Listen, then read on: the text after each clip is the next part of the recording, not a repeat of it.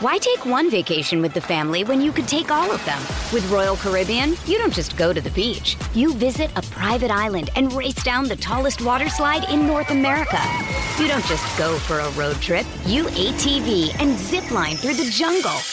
You don't just go somewhere new. You rappel down waterfalls and discover ancient temples. Because this isn't just any vacation. This is all the vacations. Come seek the Royal Caribbean. Ships Registry Bahamas.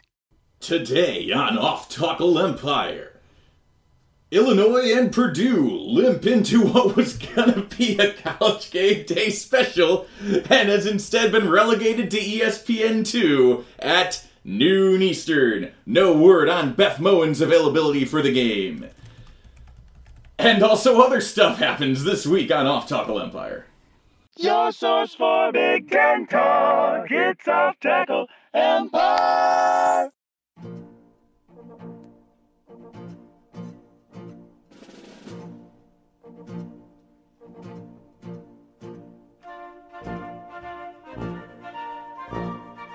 Welcome back to Off Tackle Empire. We come to you, of course, from the early stages of Sad Fall, which is immediately after daylight savings time, and Fun Fall, the fall that everybody loves. Um, and we are now getting down to business in the Big Ten title races here. a Bunch of teams are playing for various things.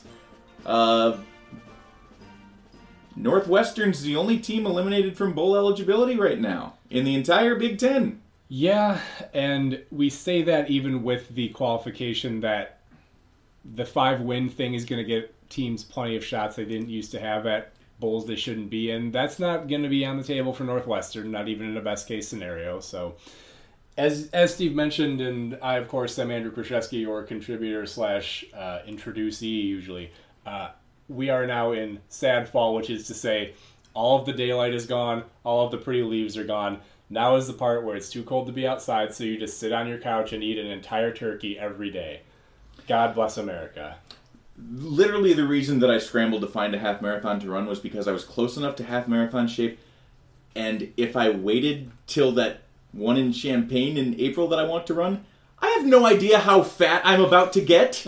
I have no idea if I'm about to gain 30 pounds over winter, just sad eating at 4:30 p.m. and it's pitch black out. I had dinner five hours ago, but I'm not even close to bedtime yet. I'm getting hungry again. What the hell? Yeah, that, that that's it's uh it's it's far from ideal, folks.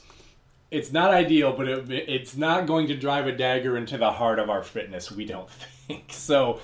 Let's get to the week that will be here in week 11 of the college football season. A string of games. I do not have these arranged in chronological order, so we may be going a little bit against the clock here. We'll begin Sparkers! with Rutgers at Michigan State. Uh, this has to be a win for Michigan State. Has to be. Last week was a big get off the mat moment for this team, especially in the context of this season. We'll see big picture what it ends up meaning, but they have now moved their record to four and five. Uh, have games this week against Rutgers, next week against Indiana, both at home, against two teams that they really ought to beat. Rutgers honestly feels like the more dangerous opponent right now because of what we saw from them last week, reminding us that Greg Schiano knows how to coach up incredibly disruptive special teams, and their defense is good enough to muck you up if you're not sharp and executing well. Yeah, and it feels like Indiana's got a lot more give up in them right now. I would think so, and that's still such a weird situation with how they're playing their quarterback room. That we'll see how they choose to handle that after also playing Ohio State. The offense just has not been anything like what they, I think, expected it to be. No, but so if we're sticking with Indiana here, I mean, the question really becomes they brought in a transfer quarterback and a whole bunch of transfer receivers and transfer running backs. Did they think it was all going to stick together in one year without addressing the actual real problem with their team, which is the offensive line? Like, it was kind of an unrealistic situation. But anyway, to get back to this game, you never will know week to week how many players MSU will have unavailable due to unreported injuries or other issues. They still have eight guys suspended. That's probably going to be an indefinite thing. I, I will address one thing. the the crowd in Champaign was very concerned about the welfare of the student athletes. They mm-hmm. were booing the strength and conditioning staff for Michigan State for failing to do right by these kids. Right. You're not like Iowa, that's for sure. So, in any case, Rutgers is not an offense that has looked functional against any decent opponent. Gavin Wimsatt has the physical tools, but certainly does not look like a polished quarterback yet, and their weapons are, you know, limited at best. So, if there's an opportunity for Rutgers to win this game, what does it look like? Well, it probably looks like a big play or two in the special teams, as we mentioned. Now, that being said, Michigan State's kicking woes have been so terrible that, honestly, I would defy you to present to me a game script where I would not be comfortable saying, yeah, I'm. It, they don't need to kick from any situation. Like, unless it's like a 10 seconds left, you're set up for a 12 yard field goal, you're down two points. MSU should probably not be attempting any field goals in this game. I wouldn't mind if they went for two after a decent portion of their touchdowns. That's what they've gotten to with this kicking game. It's inconsistency from the kickers, it's injury from the kickers, it's an injured long snapper and a backup who's not looked ready for the role. It no part of that kicking game works. Well, now we're having just regular amounts of wind in the Midwest for November, right? As far as I know, I believe the forecast is no. It's I think Friday night the weather is supposed to turn colder. Yes. highs, highs in the low 40s across most of the footprint after being warmer than you would usually see this time of year. So Actually, yeah, fr- Friday, Friday in Champaign is going to get into the 70s, and then a high of 35 on Saturday. yeah, as far as I know, nothing especially abnormal with the wind. I believe it's supposed to be dry. Probably works in Michigan State's favor because again, their best game scripts all involve throwing the ball pretty heavily. They will need Payton Thorne to be at least as good as he was last week, which is to say, yeah, pretty good for the most part. If you're gonna have the terrible mistake, have it just be the one, and don't let it be two or three, which has happened multiple other times this year. So, I would like Michigan State to win this game. Um, they have to, have to. Really, the only acceptable outcome for the rest of the season is they get to a bowl. They have to win two of the remaining three games to do it. Again, it's Rutgers and Indiana at home, and then Penn State Thanksgiving weekend. But this is why I'm saying this is crunch time now because Rutgers also has to have this game. Yeah, This is a game that these two teams cannot afford to lose. yeah. And so when I say has to be win for Michigan State, I of course come from that from the perspective of a Michigan State fan. It is the same situation for Rutgers. You have to look at Michigan State It is as- exactly the same situation. as one of your more winnable situation, as one of your more winnable games left. Give us Rutgers' schedule if you happen to have it. Yeah, r- well, it, it's very similar because both MSU and Rutgers play Penn State. Yeah. Uh, Rutgers ends at Maryland.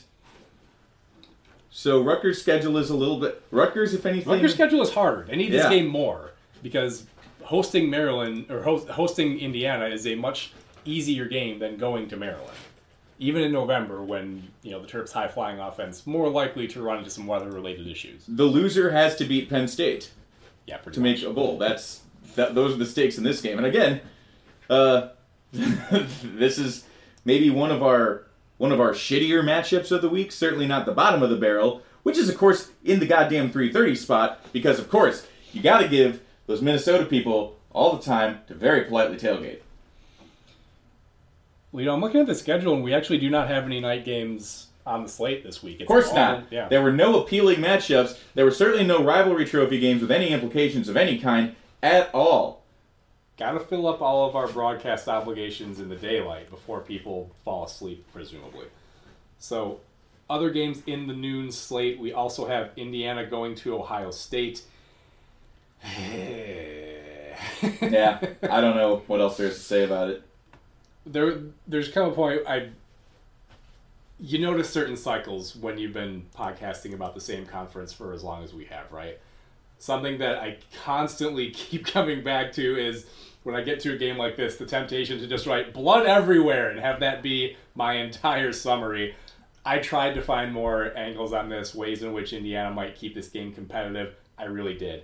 I just don't see anything, guys. How often do you see the likes of Ohio State look as shitty as they looked against Northwestern two weeks in a row?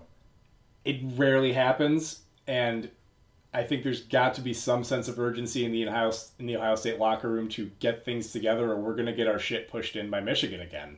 Like, is that an acceptable state of affairs in the Buckeye program? I think not. I mean, I have no idea who even like, you know, because I, I do believe there's a lot of conscious positioning for the Heisman going on. Um, if any of that shit matters, I mean, again, uh, I, I'm just going to assume that Ohio State is not going to go all out to do everything they need to do to win the football game until Michigan because they won't need to. Yeah, so what that ends up meaning then is they're probably going to adopt a more pass heavy script regardless of whether it's working or not. Maybe, again, like the weather will turn cold. Maybe that's a little bit of a change that they're not quite prepared for. It does make it harder to grip, throw, and catch the ball when you I have, have different air pressure. Sure. There's nothing else to talk about Indiana and Ohio State. Yeah. Nothing else. Yeah. So here's a question that I was thinking about when I went through the uh, what the Packers have left at receiver. Would it? Uh, how many of the Green Bay Packers wide receivers would start would would see the field for Ohio State in their current condition? Uh, Is Watson healthy? Christian Watson? Yeah. It- no, it's not the first quarter of like the fifth game since he's last appeared. No, Uh, I certainly wouldn't say that a healthy Sammy Watkins at this stage in his career. no, I don't think. No, I don't think so. I mean, Lazard, maybe. Tonyan's a better tight end than anything Ohio State has there. I mean, That's true. But the structure of the Ohio State offense has mostly turned the tight ends into a mobile fullback. Like they don't actually line them up in the eye much, but they use them as To wit, blocks. Marcedes Lewis would also definitely start for Ohio State. Yes, but he's also- older than Ryan Day, I think. Definitely, he's also well. Hold on, I- maybe not quite, but I, close, I'm close pretty sure he's 39.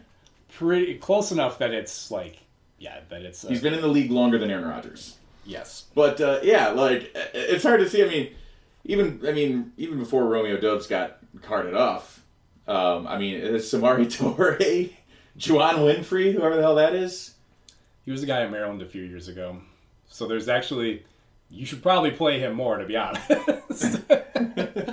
Goodness gracious, yeah. so anyway, Nebraska at Michigan. Um, Blake Corum's going to run for a zillion yards in this one. The, again, with Nebraska, there's always a chance that the talent they have can like. It's it's like a shake of the Yahtzee dice, right? Like maybe you just happen to roll box cars. Is that what you do? In yeah, I haven't played Yahtzee in a long time. I really am surprised at the extent to which the offense does not work without Casey Thompson. it is a little bit surprising, I suppose, especially considering he was new to the team. And Yeah, exactly. It's not like he's got how many more reps in this offense than the other two guys. he does have a lot more reps at quarterback overall. Like his, Yes. his experience is vastly larger than what the rest of them are. I also haven't heard like what is his injury even? Is he expected back this year or what? It's a, a hand. okay, So, so heard, it, heard it against Illinois. It looked like his, his pinky finger got, got bent on his throwing hand. so it's hard to say, right? Like that could be anything from a minor sprain to a dislocation to it to break. Like it, there's really no telling, and it's more important than you would think to have. I mean, the pinky being the outside anchor of your grip is actually important. It's a, If you ask it's a- any Texas fans, they will say that he's sitting out the rest of the season with an injured pride. I guess Not he- sure why they're still so mad about him. Well, I assume because he was a quarterback who didn't work out for them, uh, who then choose, chose not to ride the bench as a much more talented underclassman took his job. But anyway, I don't know that there's much else in the. I mean, maybe you keep an eye on the injuries for the Michigan offensive line, but they have excellent depth there. Guys who haven't played as much, but still. They've recruited really well on the line. You would think they'd be okay if Keegan and Hayes are not able to go on the left side. It would probably make their running game pretty right-handed, but I don't think Nebraska's defense is going to be able to take advantage of that kind of thing. So it's not the worst time of the season to have a couple of minor injuries. Yeah, I wanted to find something in here for Nebraska, but I just can't. Not not without not I mean not without Thompson. Again, I'm surprised to hear myself say that, but it, it, it really has been jarring. Um, you know how they're not really able to do that much with Trey Palmer. Yeah, because you would think he's the he's the type of athlete that you could get involved in with screens or swing passes or end arounds. That like there's you know his best use is definitely chasing down a deep ball and you know out jumping defensive backs. Whoever it is that gets to start at quarterback in Nebraska is just going to have to do a better job keeping their eyes downfield, not staring at the pass rush. That's the only way this is going to work because they're going to be under pressure. Yeah, and it's again it. The defense has really been the story for Nebraska for me, but it is true the offensive line really has not progressed to the extent that you would have hoped, and that's been part of the reason why again Thompson not able to stay healthy, and the offense has been inconsistent at best. So I don't see much of an angle there for Nebraska to make this interesting. Yet another game hosted at Michigan Stadium. I think they had approximately 14 home games this year. So moving on, uh, we have Maryland at Penn State. Does you know can the Terps shake off their bad performance against Wisconsin last year to to play in what you described, I think correctly in the recap session as kind of the measuring stick game for where they really are and whether they've taken a meaningful step because they've been they've been where they are so far this season before. Well, I phrased that clumsily. So they've been this bold team before. If they're going to be more than that, they have to be able to beat teams like Penn State, Ohio State, Michigan. You're not going to beat them all in one year. That's not really expected. But you have to beat one of them at some point. Penn State's probably the most vulnerable one. Still a little bit of indecision there with their quarterback situation. So if you're going to beat them, this is probably the time. You've got the advantage at quarterback. You have somehow the deeper and better group of wide receivers, despite how Penn State recruits. And the Nittany Lions' run game has been a little bit suspect to stopping and starting. Although I do think with Kaytron Allen kind of taking a lead role, they might have found something there. So there's also the question of what does Penn State really have left to play for? Well, you know, the last couple of we- years, it's not like they've given up once they've been knocked out of the conference slate. Like they've generally done well in keeping their players engaged. They can make their way to a New Year's Six bowl if they win out, and they do have a pretty manageable schedule. Aside from that, though, I don't have a whole lot. I expect Penn State to win this game because, well, they always win this game. Unless I'm missing something. It feels like this should be the closest that Maryland has gotten since those early Franklin teams. Didn't they uh, have a couple? Didn't they have a one-score game against Penn State fairly? Recently? They like- beat them. Yeah. All right. So Randy yeah. Edsel, I'm pretty sure that Randy Edsall beat James Franklin one of those years. I couldn't tell you one way or another. It's it's certainly possible. Okay, so we've talked about these a lot of games that basically are either one-sided or really of secondary concern to the conference picture. Now it is time at last to fire all of the guns at once and explode into Champaign. So, as with with as as much as the Michigan State loss uh, let me down, not not in the least of which reason. Uh, huh. So, for as much as the Michigan State loss did to dampen my confidence in many many aspects of the Illini, not to mention what it's going to do for our our crowd size, which you know we had the best crowd since 2016 was like 12,000 more than the homecoming crowd and we're to get maybe half that because one you know Illinois like showed their entire ass two now it's an 11 a.m. local kickoff in freezing weather on E ESPN2 um, so that's I understand, fantastic I understand they're just going to let Beth Mowins do the PA announcing too. do not take my Gene Honda away from me. Not now, not ever. So, like I said, you know, I I've there's a lot of faith shaken in their in kind of the the game management, I guess, uh, for for Illinois. I do not really believe in their special teams at all, um, nor should I. It's unclear what their situation is at kicker. Obviously, kicking was a bit of an issue due to the winds, but even if not for the winds, there have been problems kicking the ball. Um, there have been problems returning kicks and punts. There have been problems punting. Um, and defense has been exploitable in some situations where the pass rush does not force the quarterback to stare at the pass rush, right? If quarterbacks can keep their eyes downfield, um, sometimes you can see a guy beat man, right? Because, you know, they, they play a lot of man, they play a lot of cover one, and, you know, Purdue in particular is probably going to have, is probably going to win some of those matchups. So, for as much as Illinois seems to have fallen flat on their face, look at the state of Purdue. I mean, Yeah. You know, for, for as much as Illinois seems to be proving that not all of the paradigms that we've just come to accept about Illinois have to necessarily be true all of the time. Purdue just smacked their head against a glass ceiling a couple weeks ago against Wisconsin Yeah. and fell back to earth violently. So I I and I really do believe there's there's some degree to which Illinois got caught looking ahead a little bit because if they were going to spend a lot more time game planning for one of the two first November games, it would have to be Purdue. That's the most oh. important game. Yep, I don't disagree. It's I- a it's a it's a trophy game and It's a division game when uh, you're in a a division game race. which would which would all but lock it up for the Illini. Of course, and it would it also unable to clinch at home due to losing to Michigan State, but it would not have been the most unreasonable thing to conclude. It- I don't think coaches and players actually say this kind of thing. I just think it's perhaps sometimes how they end up behaving. It would not have been the most unreasonable thing to conclude. Michigan State just got embarrassed by Michigan, then had a terrible off field incident. They're in a little bit of a spiral. They're not going to be up to play us. We're okay putting a little bit more attention on the next week's opponent than we normally would. look, it is not as bad as the time that John Groce lost in the NCAA tournament to a Michigan team that just got in a plane crash. It is not that bad. That was the Big Ten tournament. Big Ten tournament, yes. Big Ten tournament. No, yeah, John Groce the NCAA tournament with Illinois. Yeah, no, that was just the one time. Still fairly sure John Beilein engineered that crash, by the way. But anyway, um, there are So- conspiracy theories, and then there are theories that just make sense. Okay, get with it, sheeple. So, you know, of course, Illinois losing to Michigan State uh, lit the fires for a lot of Big Ten West fan bases who who who have an awful lot of hope all of a sudden just because Illinois cannot mathematically clinch it. To which I submit to you, which Big Ten West game are they going to lose? Because if not this one, then it would have to be Northwestern.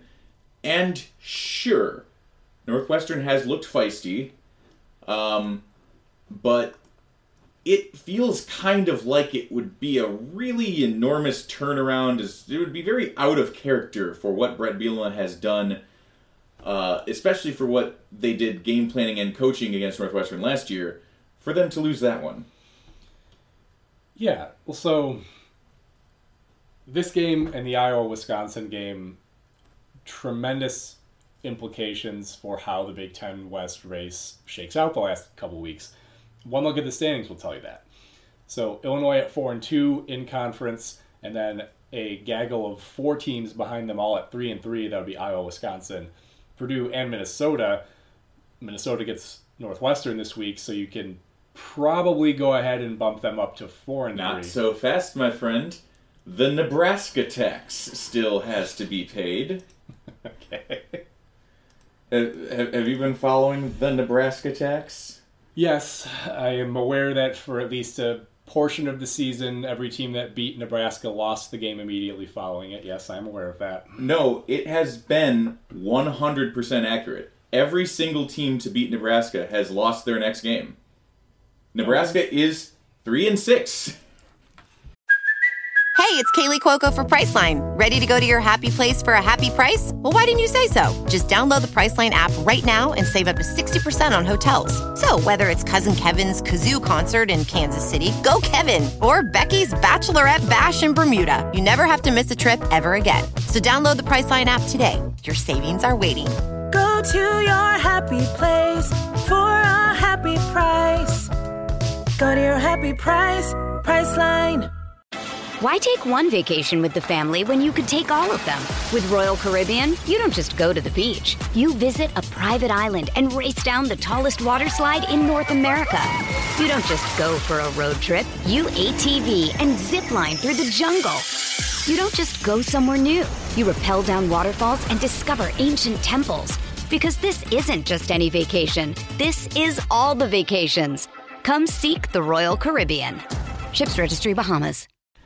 Uh, in the case of Illinois, they were favored by 17. Um, Oklahoma, let's see, what was their deal?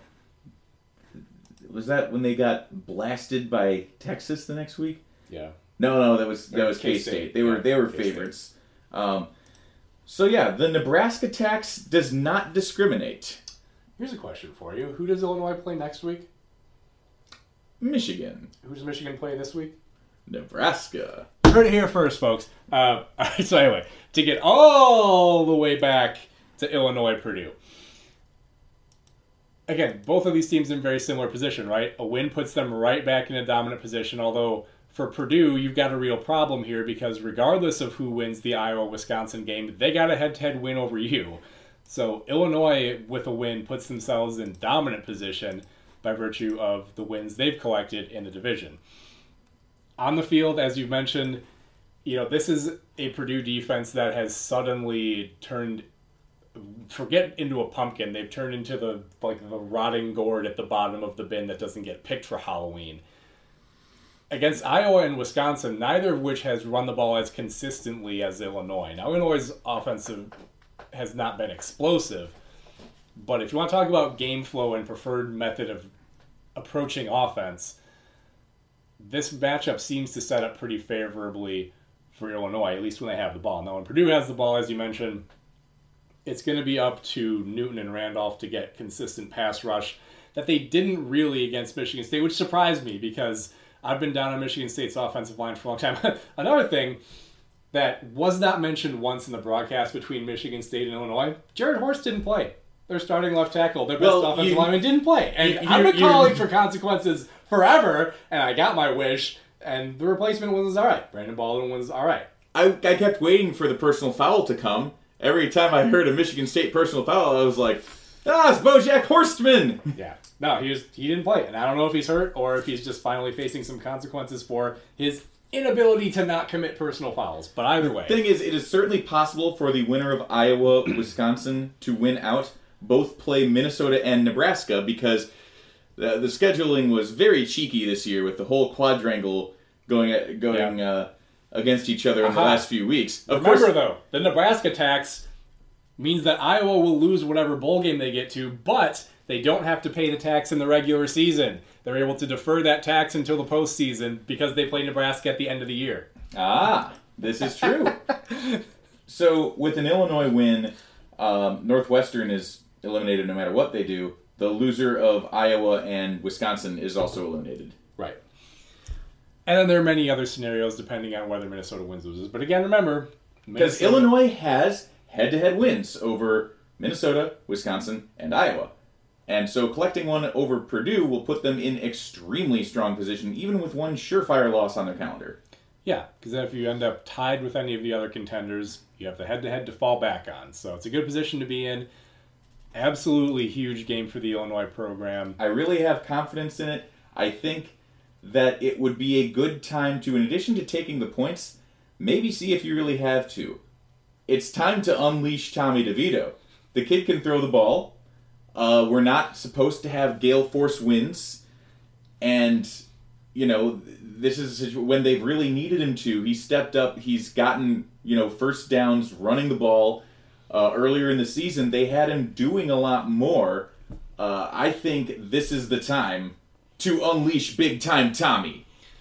I'm not even. I'm not even doing a bit here. I really think that yeah. would be a, a a prudent strategy in this game. Man, I'm just looking at some of these stats for the Big Ten West. How many teams would you guess have a positive point differential right now? Uh, two. We have a winner. Can you guess Illinois which? and Minnesota. yeah. Minnesota's a plus 15. Illinois is a plus 45. Yeah, because Il- Illinois has two one-score losses and some blowouts. Yeah. Iowa's a minus two. Wisconsin's also a minus two, but with way more points in both So basically, what you're saying is Illinois and Minnesota did not play Ohio State. correct, or Michigan yet. Um, yeah, that's correct. so we'll go ahead, let's go ahead and pivot to that game then, since we've mentioned it a number of times. Iowa and Wisconsin teams that are kind of finding themselves in similar position here. Offensive ineptitude, and albeit in kind of different ways. I mean, Iowa really put on a much more thorough clinic of how bad you can be at offense. Wisconsin was just sort of your typical, really bad Big Ten West offense. You know, here's an interesting thing. Obviously, the narrative is Jim Leonhard has turned this Wisconsin team around. Is that the narrative? Because he lost to Michigan State this year. Well, yes, but that was just the first game. Now they're winning games. I thought it was his second. Didn't he have a game? Oh, he played Northwestern. He had Northwestern before that. Nice warm up. So his first real game. Yeah. right.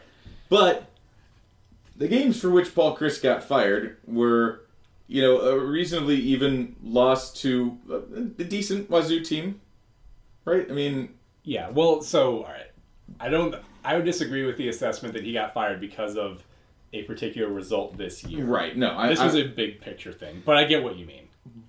But you also get where I'm going with this because Yeah. you know an Illinois team that was better than people realized at the time, and an Ohio State team that was just on a whole nother level. Um, I submit to you that the Wisconsin results might not be any different in terms of the games they win or lose if they do not fire Paul Chryst. Um, it's entirely possible, yeah, and that's why again I think you get back to the Chryst decision really being a big picture thing. I think the what the Ohio State game told McIntosh and the others in the administration was, if you think about what our games against Ohio State looked like a few years ago, we weren't winning, but we sure made it look a little closer. In fact, we made it look a lot closer. In fact, the gap between us and Ohio State is way larger than it was a couple years ago. Yeah. I think that's what that ended up being, and that's the Ohio State game. I think was the inflection point there. But anyway, um, so coming back to this game, two teams that have really struggled on offense may have found something. I think kind of by integrating new people, it, Wisconsin's offense has seemed better to me since they got Guerendo involved in their running back group. It's not like their passing game has been consistently good. They've had their up moments, but last week again, five completions and a win. Well, yeah, and for Graham Mertz, I mean, he's basically lucky that Northwestern and Spencer Petras are around because he'd absolutely be this conference's meme quarterback. If not, uh, of course, the reason I say that he's this conference's meme quarterback is because the only game that Art Sitkowski's played in, he beat Iowa. So And then I don't want to hear that shit from Iowa. You lost to Art Sitkowski with the best defense in the country. Yeah, and then for Iowa, adding Kaleb Johnson to the picture, we'll see if it's anything approaching sustainable. But you know, the performance that he had doesn't feel especially like a one-off. So we'll see which of these offenses is more real in this newfound success they've found in getting back to the ground. The Iowa defense remains legitimate. Yeah. Wisconsin, as a program, it is still hard to know what they are versus what you traditionally think Wisconsin's going to be. They're obviously nowhere near this good on defense. They are exploitable, but I do not know if I do not think Iowa can exploit their vulnerabilities on the back end. Northwestern's only given up 11 more points on the season than Wisconsin has. Well, they did play Ohio State. Sure. Uh, in terms of other angles on this game, again, the one thing you just got to keep in mind here is, of course, a, program programs from the Upper Midwest would not think to extend an open invitation to somebody else to join the party as a way to make things better. But here you are. You invite Guerendo and Johnson over, and look at that. Everybody's having a better time. Why don't you go make more friends? You don't have to just hang out with your family for the rest of your life. And Plains weirdos. both teams five and four. Winner makes a bowl game. Can I just say how disappointed I am in the rest of you Big Ten West? Did you not get the memo that we were freezing Iowa out of a bowl this year? like, man, either of these programs missing a bowl would have been really funny. Yeah. Difficult to imagine at this point, but look, still a lot of games left with other quality opponents in And also Nebraska. and also Nebraska. so, um, Northwestern at Minnesota. Again, the Wildcats probably threw their best effort of the season against Ohio State, but it felt as much like that was about OSU's stubbornness in light of the wind as it was anything Northwestern was doing. Their game plan on offense was smarter for those conditions. They threw the ball way fewer times, and as a result, kept the game closer than it should have been. It's it might have kind of a similar feel here because Minnesota's not going to throw the ball of their own accord. The difference is they're used to that game script and that's where they want to live. So if Mo Ibrahim's only getting four yards a carry, that suits them just fine. They don't really need a whole lot more than that because their defense is still good enough that I wouldn't expect Northwestern to clear two scores. Well, their defense is good enough, and Northwestern's offense remains a mess. I have no idea what they're going to do if this Wildcat thing was a one off because of the weather conditions, or if they're just going to start uh, just throwing shit against the wall and see what sticks. They've gone to it at times in the past. You may remember a few years ago, Cam Porter ran it to considerable effect. Um, but as it's, you can't. I don't think you can build the entire offense out of it, right? It's kind of like kind of like the black box in a plane. Like why wouldn't you build because it wouldn't fly? So that's why you can't build an entire offense out of the Wildcat. I mean, the Dolphins had Ronnie Brown running it, and they couldn't make it work for all that long. That was a wild time in the NFL, though. Um, 2008. yeah.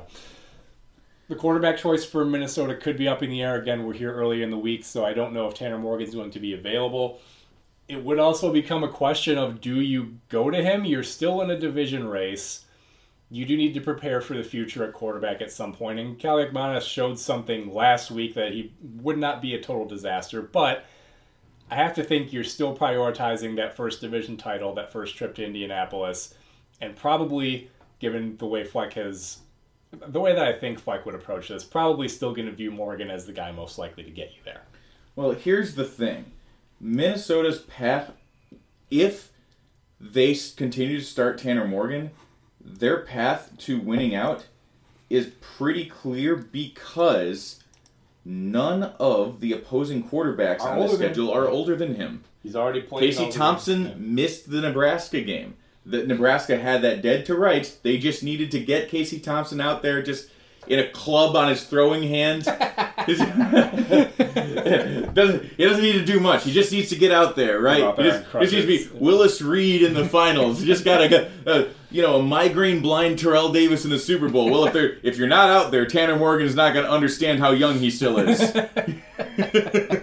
He's not going. The moment's not going to be too big for 28 year old Tanner Morgan. Yet, so, uh, all right. That brings us to the end of the week that will be in the conference. A quick turn around the rest of the country. We'll do a quick spotlight on our friends in the MAC. We have a battle for control of the West as very surprising Ball State visits the Glass Bowl, uh, a game back of Toledo for the lead in that division.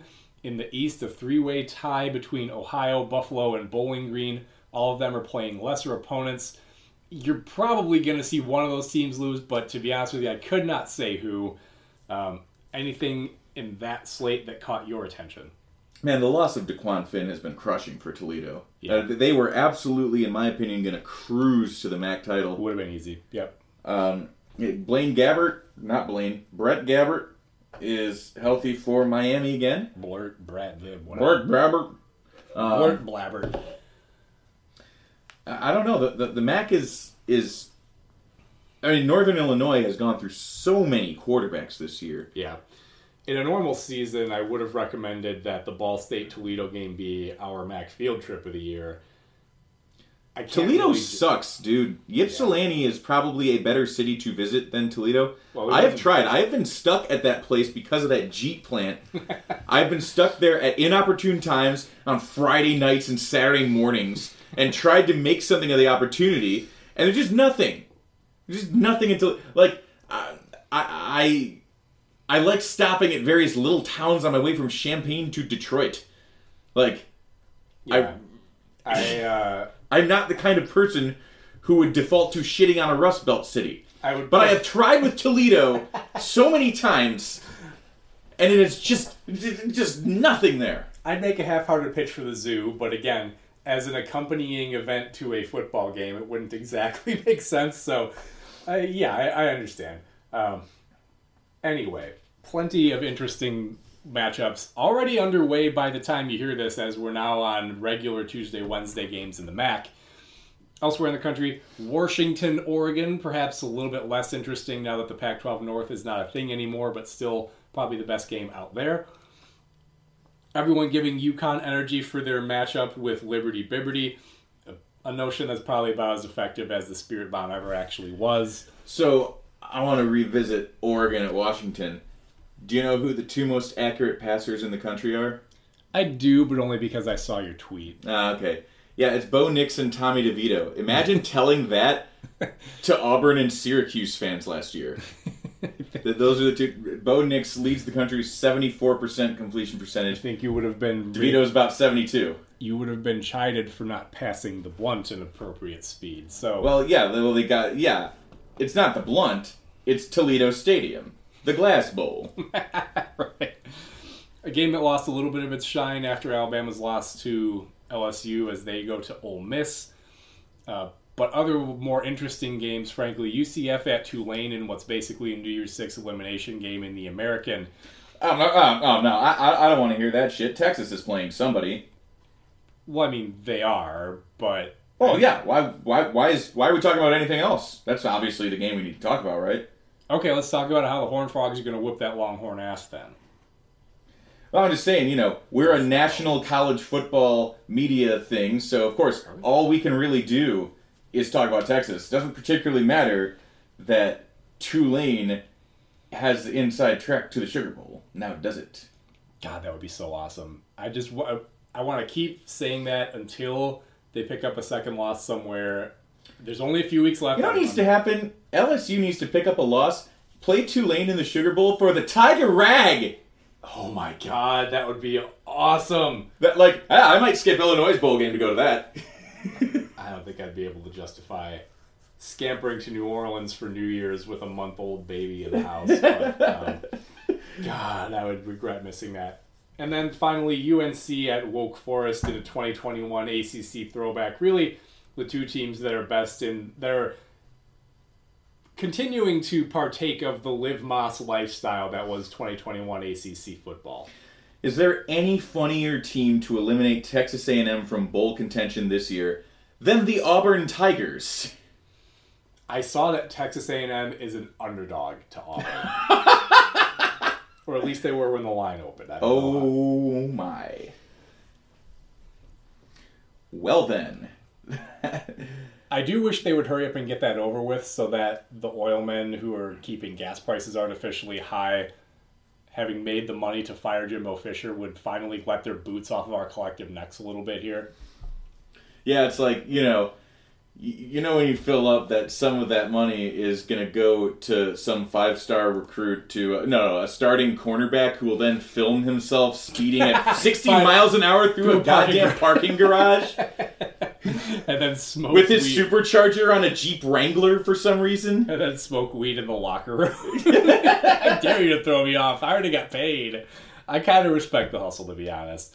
Um, and look, that's the risk you run if you're going to pay kids who you don't know aren't complete head cases, all right? So, anything else in the national college football landscape that caught your attention, partner? Absolutely not. I'm, I'm I just keep looking at these uh, these Illinois bowl projections. It's very funny that they've got January second games projected. One of which is against Alabama. One of which is against Florida. These are vastly different games. Florida, you'd be fine. Alabama, I would advise you to just get blackout drunk before it starts. That's been my Alabama bowl experience. So, Uh, yeah, the, the I mean, the discourse would be tremendous, but obviously I've already outlined the, the, the funniest way for Illinois season to end, and um, I, I'll admit it, I wouldn't laugh.